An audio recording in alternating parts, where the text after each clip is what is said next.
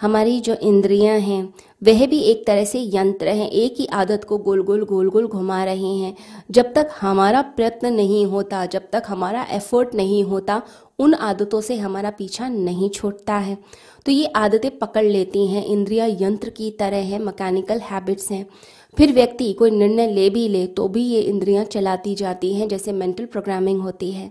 एक व्यक्ति को अगर शराब पीने की आदत पड़ गई है, वो कितनी भी कसम खा ले कि मैं छोड़ दूँगा, मैं कल से छोड़ दूँगा, मैं आज रात से छोड़ दूँगा, मैं अभी से छोड़ दूँगा।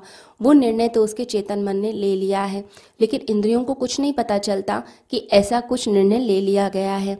इंद्रियाँ क्या है? एक बिल्ट इन प्रोसेस है जो हमने अंदर बना लिया है। एक प्रोग्रामिंग हमने अंदर सेट कर ली है। अब एक जो प्रोग्रामिंग सेट हो गई, अब वो प्रोग्रामिंग क्या कहती है कि तीस साल से, चालीस साल से अगर आप शराब पीते हैं तो आपको हर आधे घंटे के बाद चाहिए ही चाहिए। इसलिए लोग कहते हैं कि तलब लग रही है। हम सुनते हैं लोगों को कि सुबह चाय चाहिए ही चाहिए। अगर चाय नहीं मिलेगी तो फिर पूरा शरीर डिमांड करेगा, सर में दर्द हो जाएगा। क्यों? ऐसा लगता है जैसे वो चीज़ पुकार रही है, कोई चीज़ पुकारती नहीं है, आपकी आदत बन गई है और वो तलब लगने लगती है, मन करता है क्योंकि पूरा शरीर डिमांड करता है। इसे जो लोग रिहैब सेंटर्स में होते हैं या जो ड्रग एडिक्ट्स होते हैं या जो शराबी होते हैं, उनको अगर छुड़ाने की कोशिश भी की जाए तो पूरा शरीर, पूरा मन पूरी तरीके से डिमांड करने लगता है, पूरा सहयोग देता है। तो चेतन मन ने एक बार कहा, लेकिन जो अनकॉन्शियस फोर्स जो पीछे पड़ा हुआ है वो अनकॉन्शियस फोर्स सामने आ जाता है।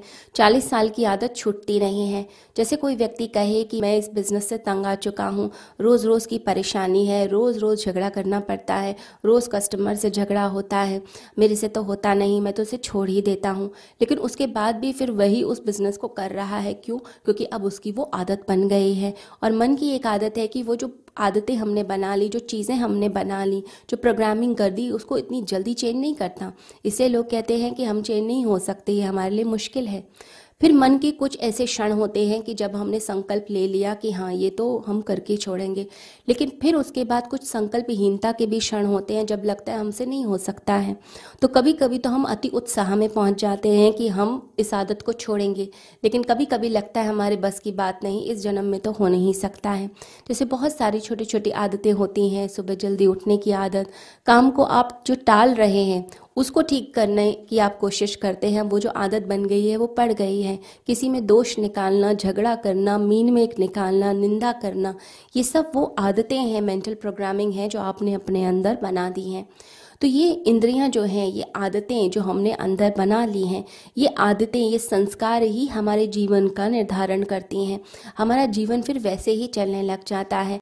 पूज्य श्री सुधांशु जी महाराज और डॉक्टर अर्चिका दीदी के पावन सानिध्य में नव वर्ष का शुभारंभ।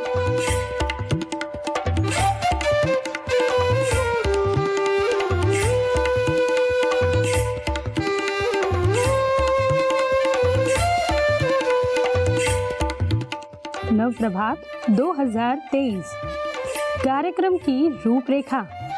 30 से 31 दिसंबर 2022 जीवन निर्माण साधना, ऑफलाइन एवं ऑनलाइन। 1 जनवरी 2023 नव प्रभात यज्ञ, शोभा यात्रा, भजन एवं सत्संग।